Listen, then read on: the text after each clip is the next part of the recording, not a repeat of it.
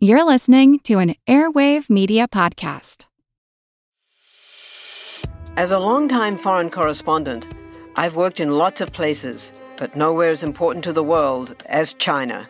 I'm Jane Perlez, former Beijing bureau chief for the New York Times. Join me on my new podcast, Face Off US versus China, where I'll take you behind the scenes in the tumultuous US China relationship. Find Face Off wherever you get your podcasts.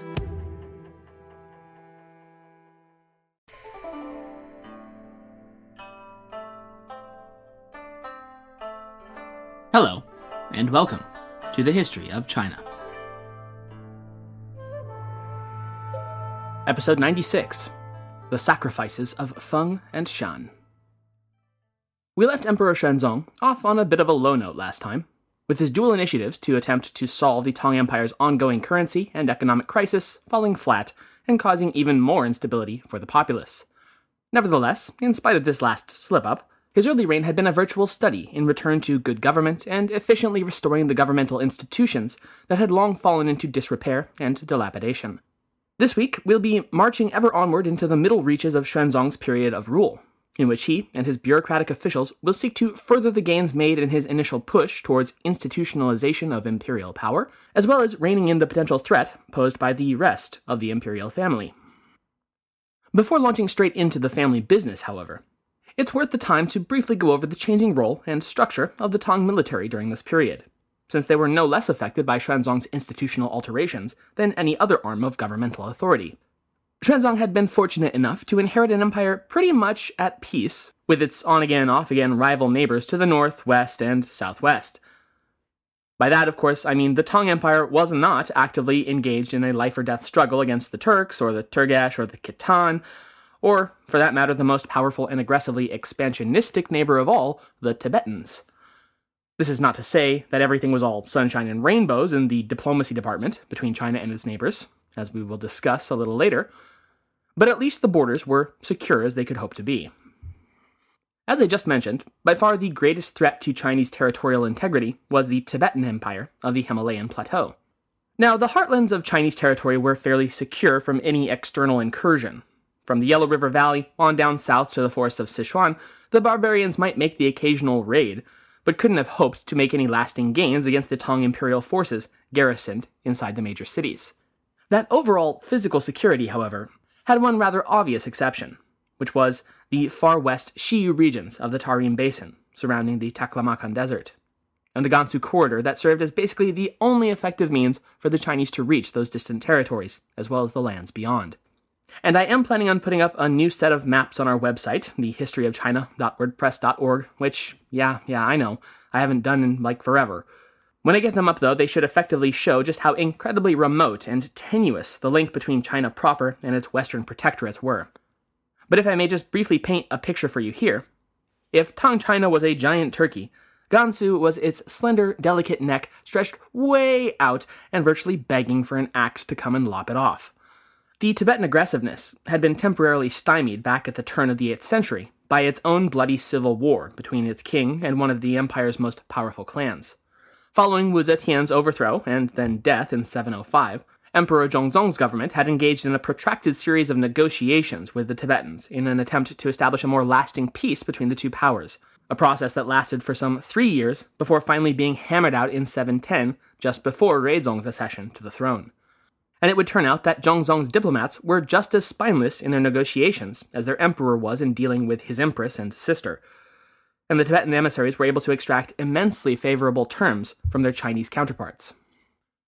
There would, of course, be an interdynastic marriage to seal this newfound alliance. That was just standard operating procedure, after all. The other terms were far less standard, though. Zhongzong's negotiators made the critical mistake of allowing the Tibetans to demand that they be given the territories of the upper reaches of the Yellow River, which is known as the Nine Bends. How they managed to blunder into agreeing to give that away is a question for the ages, since the Nine Bends had served since at least the reign of Empress Wu as one of the critical juncture points of the Tang defensive garrisons along the frontier.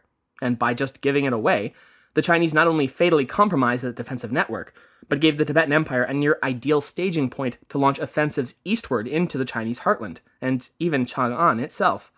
So, yeah, we're going to give that particular concession a big ol' whoopsie daisy. In 714, the Tibetans poured salt into that particular wound by concluding their formal peace treaty with the Tang government, but then immediately turning around and launching a major offensive against the city of Lanzhou, which is the capital of Gansu and right at the base of the Big Turkey's neck. Though the Tibetan raiders were driven off later that year, Twitchett writes, quote, Their cynical treachery left Xuanzong with a rooted distrust and hatred of the Tibetans, and led him to resist making any further peace settlements for many years. News was rather better along China's other borders.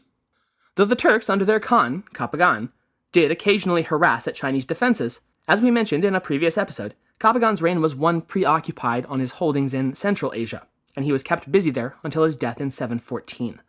This substantial weakening of the steppe coalition at the top induced many of both the Xi and Khitan tribes to break off and pledge fealty to Tang once again.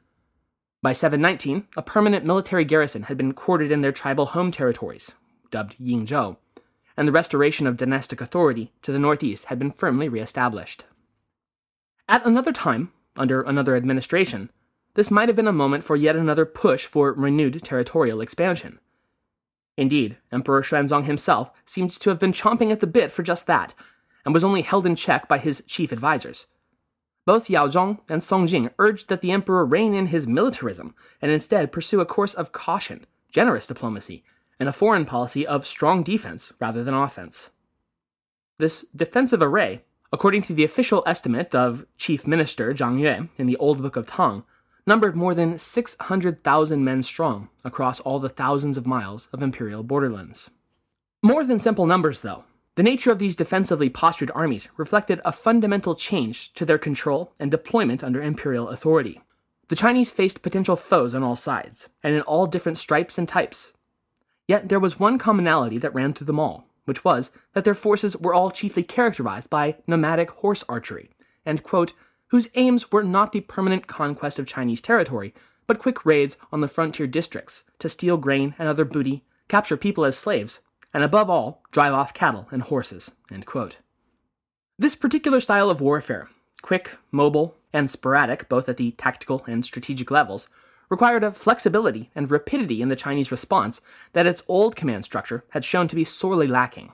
By the time you called your lords, and then they raised their armies, and then those armies marched out in columns to face whatever threat had been reported, as had been the way it was done for hundreds of years, the mounted raiders were likely as not to be long gone back into the wilds of the steppeland.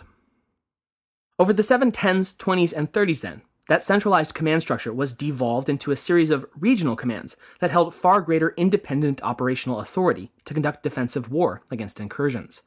This independence of command was formalized in 725, when the military governors of the frontier commands were formally granted the use of the so called wooden tallies, which was a kind of physical imperial pass card to conduct major financial and commercial transactions for the needs of his armies, as well as to exercise field command of those imperial forces, all without direct imperial oversight. That, of course, came with a significant degree of risk for the court. What was to stop a regional commander from, say, rising in rebellion against the throne now? So, to try to counteract that possibility, First, imperial censors and then later court eunuchs were dispatched to each regional command as an official jianjun, or army supervisor, to observe and report back to the capital on the governor's actions and to protect the court's interests. Such safeguards would be enhanced the following decade, when said military governors were replaced over time by civilian governors holding concurrent provincial posts, and with the full expectation that their command would be rotated to another region following a predetermined tour of duty which was frequently no longer than four years. This ensured that they couldn't get too close with any single group of troops. Moreover, their status as aspiring civil officials also proved helpful, since such men would typically see military commands as just a hoop to jump through on the way to their actual career path to high office in central government. Nevertheless, and in spite of these precautions, Xuanzong's administration took no action to unduly hamper the commands of their military governors, and they were granted great freedom of action and autonomy within their commands. This new system would prove to be a most valuable improvement to the defensive system, and would serve Xuanzong's interests as well by greatly enhancing border security across the empire as he consolidated his reign. Nevertheless, it remained a very sharp and very double edged weapon for the empire to wield. Twitchett points out the ominous music building in the background and the dark clouds looming when he writes, quote, It did, however, concentrate overwhelming military power in the hands of a very few men. So long as imperial authority remained unchallenged, and they remained loyal servants of the dynasty, all was well. But they remained a potent source of danger. So we're going to go ahead and leave that particular Chekhov's gun hanging right there on the wall for now, and move back instead over to the imperial capital, where the two most powerful court ministers are about to take a plunge. Song Jing and Su Ding had been two of Xuanzong's three key pointmen as he had inherited the throne and then secured his reign. Song's last undertaking had, as we mentioned last episode, been to conduct an anti counterfeiting operation across the Yellow River Valley in an attempt to stabilize the realm's currency. That, however, had skipped right by disaster and catastrophe and gone straight to out and out fiasco, when it not only failed to bring a halt to counterfeit coins pouring from the region, but actually managed to make the economic crisis even worse and more unstable than before, and all while ticking off the local population to no end thanks to the harsh and, quote, inhuman methods, end quote, being used by Song Jing's agents to try to root out the counterfeiters.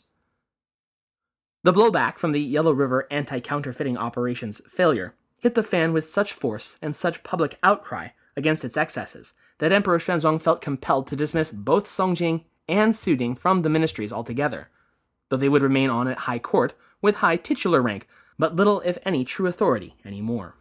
Shortly thereafter, the third of the original three chief ministers, Yao Chong, died at the age of 71, bringing an end to the ministerial triumvirate.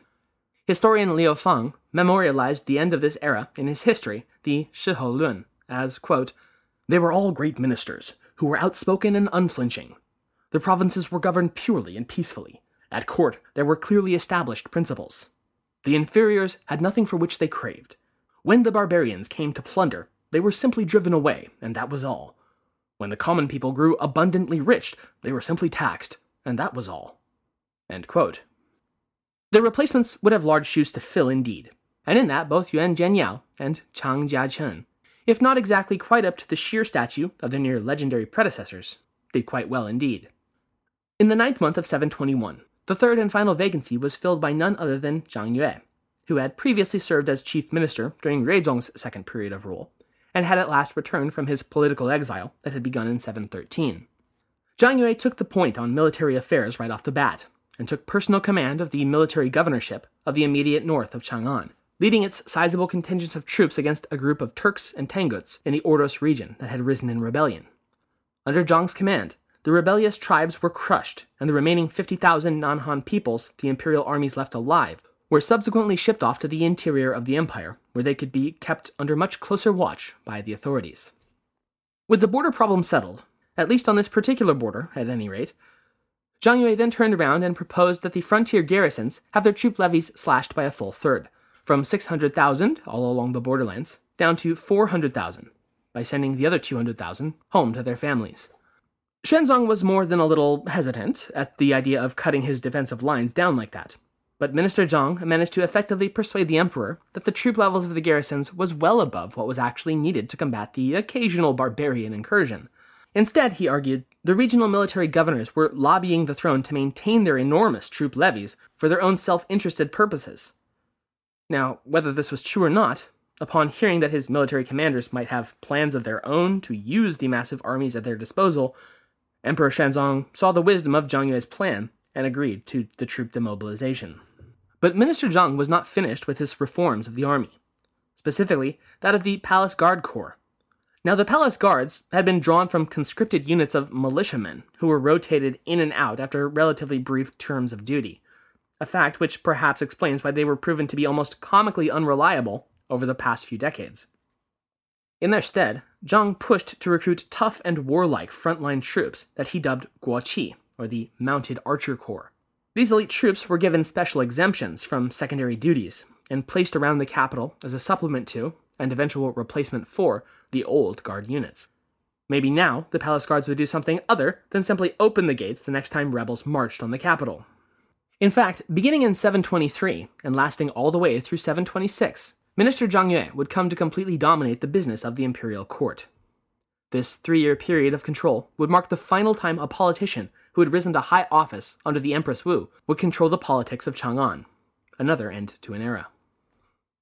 Over the course of his command, Zhang introduced and pushed forward a number of policies aimed at further centralizing governmental authority, and then to further those that had been championed by the late great Yao Chong.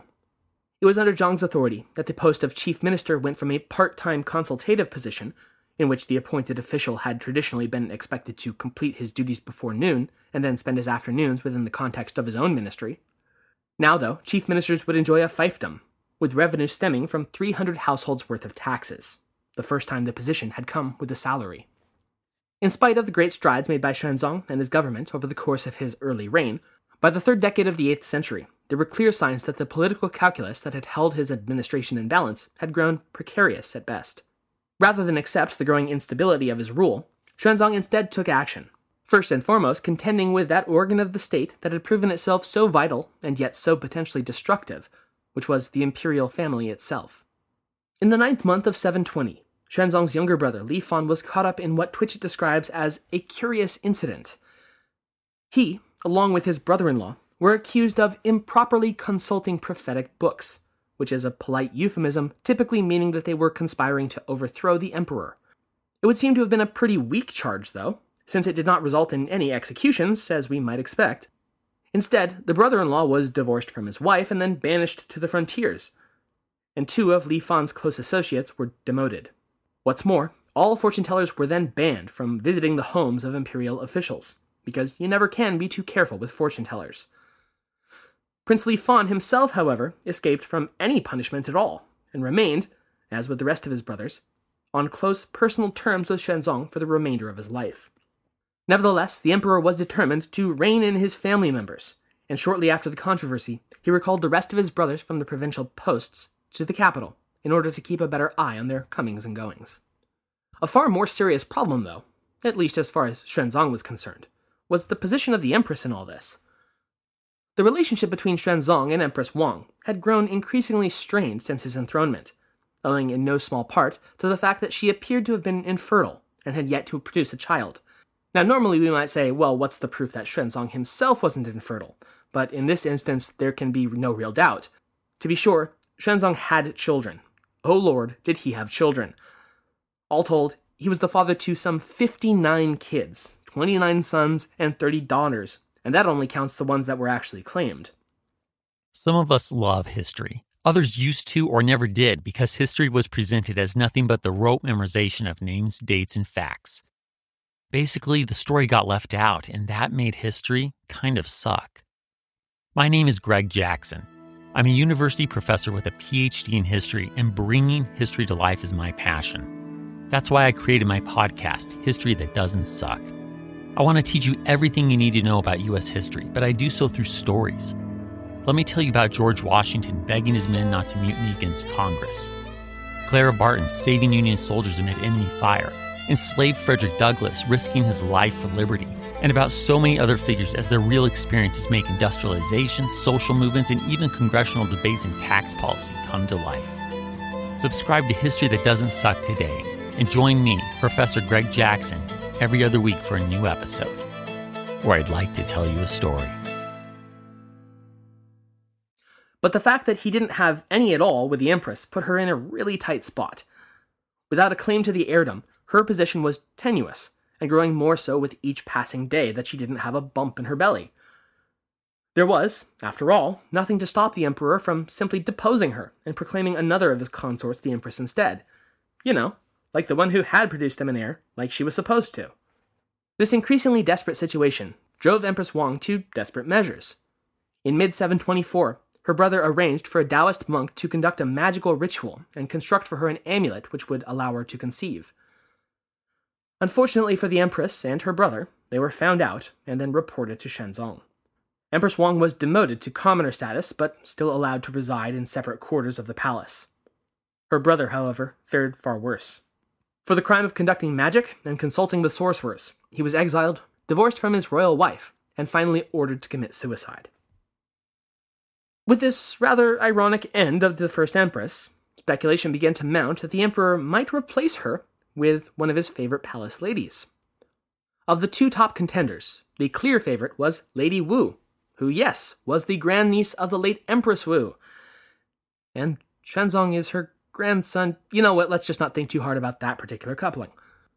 Anyway, in spite of her being the clear favorite to become Xuanzong's second empress, she would not receive the title, but instead was named only as Hui Fei, or favored consort of the first rank.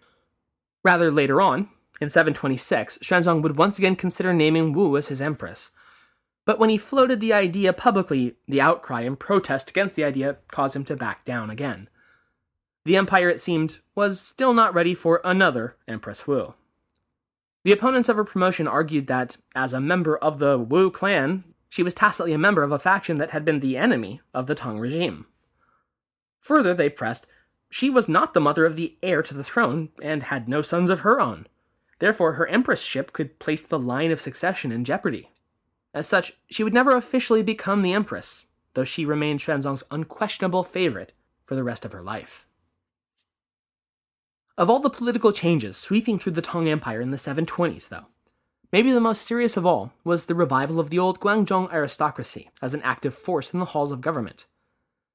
Guanzhong, in the region northeast of the capital, was the home to the old and great families that had traditionally been the just incredibly incestuous well from which governmental ministers had been drawn from. That, of course, had all changed with the, oh, let's call it rigorous enforcement of the examination system as the one and only entry point into the government of Empress Wu. You might remember that we brought up the top families of the Guanzhong region when discussing the rise of Empress Wu.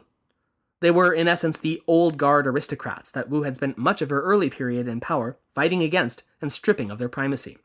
Well, now they're back. The dismantling of genealogy as a measure of competence in government, conducted under Empress Wu, had proven to be somewhat less than permanent in nature, and over the course of Xuanzong's early reign, it had undergone a revival among both scholars and the officialdom as a whole. In fact, once again, official genealogies were published and distributed across the empire, running as long as 200 chapters in length, and detailing, court historiographer Liu Cheng merely the differentiation between the scholar official lineages and those of the common classes. Twitchett, however, is skeptical of this rationale and writes, quote, However, there is a persistent tradition preserved in a number of Chinese genealogical works from the 16th century onward that in 717 an edict was promulgated defining the preeminent status of 26 great families and forbidding marriages between their members and outsiders. So, this newly re empowered hereditary aristocratic class would, from the 720s onward, filter into the holders of high office at an accelerated rate. Still, at least for the time being, Emperor Xuanzong had managed to move beyond his pair of earlier failures and forge his reign into a strong, secure, and victorious one in virtually every regard. This, by almost every account, seems to have rather gone to his head.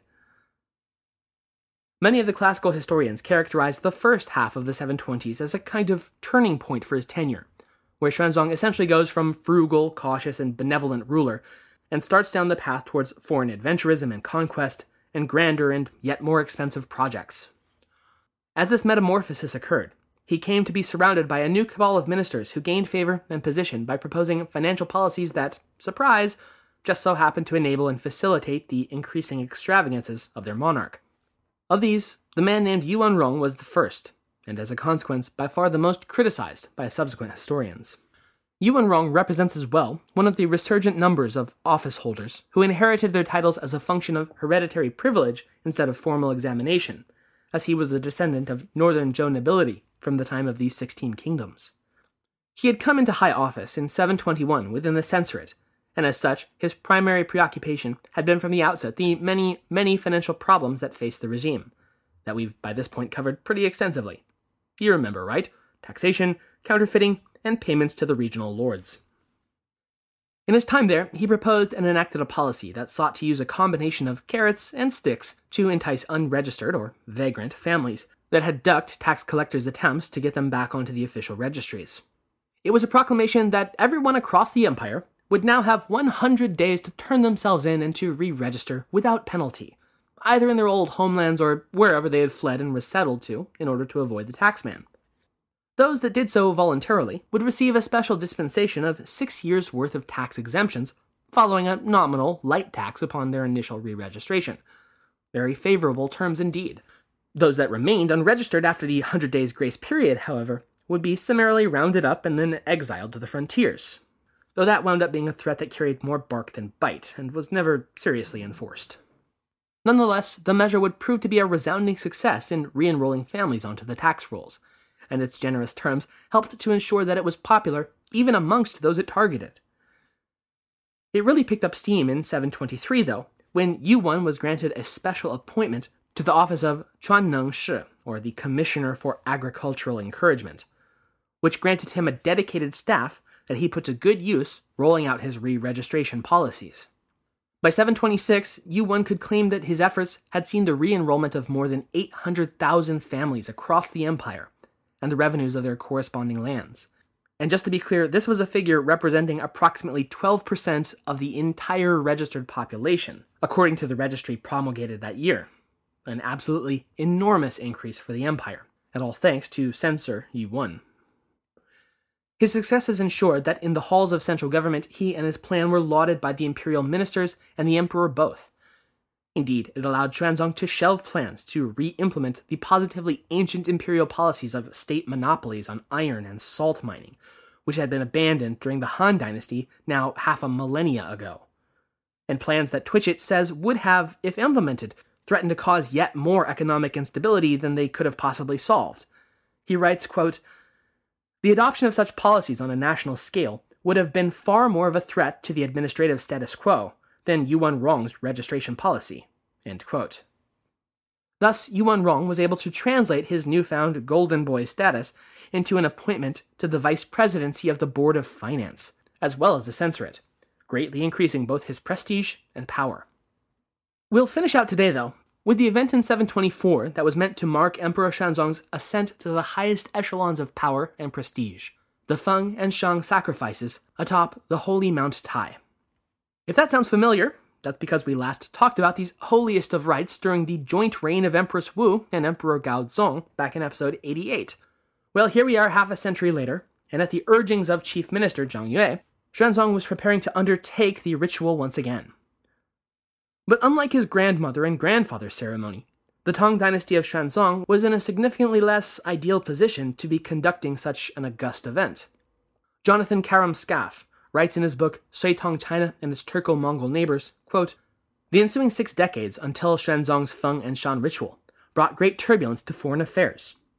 Although by 725 the Tang had reached modus vivendi with the neighboring powers of Tibet, the Turgesh, Khitan, and Ke, a performance of the Feng and Shan rites seemed less appropriate because Bilge Khagan of the Second Turk Empire was resisting Tang investiture and claiming that he possessed the heavenly endowed Kut.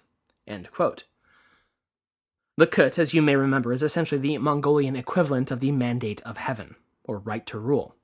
In other words, the Feng and Shan sacrifices were by their very nature only to be performed when an emperor was so revered and august that peace had enveloped the empire on all sides. It was intended to announce achievements to heaven. How appropriate could the rites be then, if the Turks remained rebellious to the throne?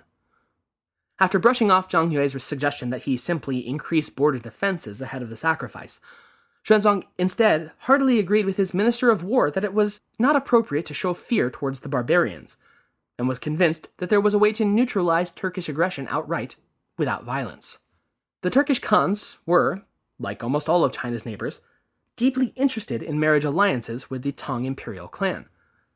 Indeed, you might remember that it had been Empress Wu's repeated snubbing of the Turkish Kagan that had led him to reopen hostilities against the Chinese in the first place. Thus, high officials were sent to parley with the Kagan and once again entice him with the prospect of marriage to a Chinese imperial princess. Like his grandparents' ceremony before, this sacrifice to heaven and earth was to be witnessed by both high officials of the realm as well as foreign emissaries from far and wide. With the notable exception of the Turks, virtually all of Tang China's neighboring states and vassals sent their emissaries to the slopes of Mount Tai to witness the rites. Goguryeo, Khitan, Tibet, Khmer, Khotan, Silla, and even delegates sent by the far off Hua Japan, India, and the Umayyad Caliphate would come to take part, and they descended one and all upon the plains below Mount Tai's imposing peak. Karam-Skaff writes, quote, The enormous mobile retinue of Xuanzong created majestic spectacles. Their camps filled the plains with people and animals for several tens of li. Their supply trains supposedly stretched for several hundred li. In 725, Xuanzong's personal slave and close client, the Gogurian Wang Maozhong, glorified his possession by supplying several tens of thousands of horses that were clustered according to color. When seen from the distance, the groups of equines seemed like multicolored clouds. Xuanzong's ritual at Mount Tai also offered him the unique opportunity to reinforce and glorify his role as the patron and autocrat of both the empire proper and its client kingdoms. Four days after the rite had been concluded, for instance, the emperor held a special audience in the open sky for both civil and military officials as he was seated atop a purpose built altar on the plains beneath the mountain. And following its conclusion, there was a grand day long banquet for all in attendance. In their purpose to reaffirm the emperor's pretensions to universal sovereignty, as well as enhancing his personal charisma by, quote, dazzling all in attendance with the sacred power and patrimonial generosity of the emperor, end quote, Xuanzong's Feng and Shan sacrifice ritual was a grand success, in spite of the ongoing turbulence with the Turks. Though it should be said for them that, in spite of their non attendance, the Turks did not take advantage of the emperor's absence from the capital to mount an attack. Such spectacle, however, came with steep costs to the surrounding countryside. Twitchett writes, quote, The imperial cortege stretched for miles along the road, and whenever they halted, laid waste to the countryside. In fact, the going and return trips to and from Mount Tai had to be carefully planned to be by two very different routes for the imperial retinue, since, quote, no place, however healthy, could bear the expense of two halts by the court within a few weeks. The great success of his brainchild ensured that the ritual at Mount Tai would be marked as one of Chief Minister Zhang Yue's crowning achievements. And yet, ironically, its very success would also mark the beginnings of his downfall, which would occur less than a year later. You see, over the course of the ceremonies, Zhang had managed to cause deep offense to more than a few members of the court by arranging the best seating assignments to his own men, rather than according to rank and title, as was customary. He simultaneously managed to tick off the military commanders by only granting them honorific ranks, while distributing substantive promotions to the civil officials participating. Thus, he managed to paint himself into a particularly dangerous corner, with both civil and military officials now hostile to his tenure in office. The following year, his chickens came home to roost, following a failed bid to elevate one of his own men to the presidency of the censorate. The emperor rebuffed his fairly naked power grab, and instead appointed his own personal choice to office, a man named Cui Yin Yinfu, who was one of the many enemies Zhang had earned for himself following Mount Tai. The newly promoted vice president of the censorate, once again, Yuwen Rong, was likewise anything but friendly to the brash impudence of Zhang Yue. So, all of a sudden, the two top officials of the censorate, which was the imperial organ charged with judicial proceedings and impeachments of any minister, no matter how exalted, were now his foes.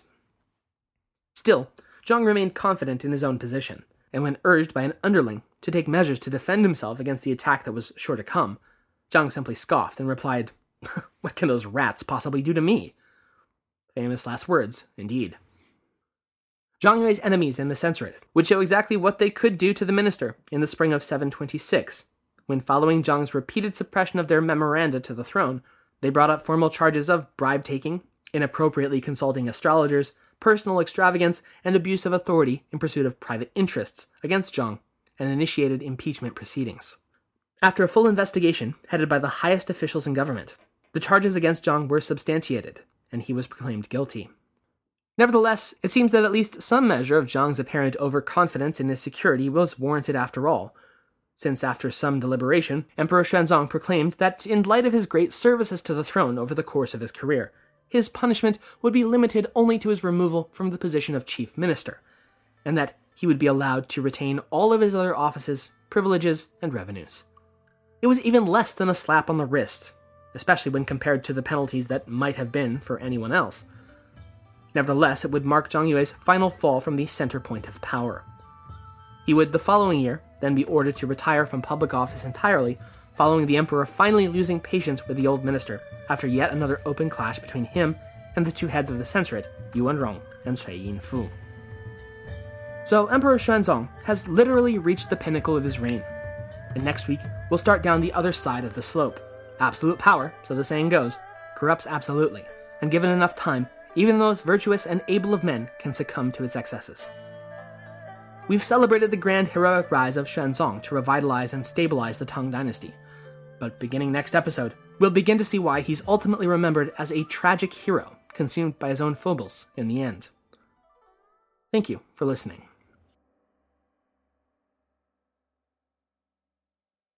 The History of China is a proud member of the Agora Podcast Network.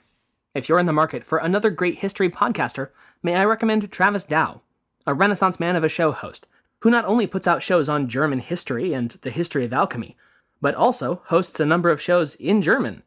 To check his shows out, as well as all of our other members, please visit www.agorapodcastnetwork.com. That's A G O R A podcastnetwork.com. One other postscript. As I mentioned in the episode, I'll be posting yet another of my fabled companion posts at thehistoryofchina.wordpress.com in the next few days. I hope you'll take the time to check it out, and if you like the show, please leave a review on iTunes or whichever podcast service you happen to use. Please also consider supporting the show financially. You can do so through either PayPal or Patreon, and we have all the details about how on the Support the Show page of the website. Again, that's thehistoryofchina.wordpress.com. Thank you again, and see you next time. The French Revolution set Europe ablaze. It was an age of enlightenment and progress, but also of tyranny and oppression. It was an age of glory and an age of tragedy. One man stood above it all. This was the age of Napoleon. I'm Everett Rummage, host of the Age of Napoleon podcast. Join me as I examine the life and times of one of the most fascinating and enigmatic characters in modern history. Look for the Age of Napoleon wherever you find your podcasts.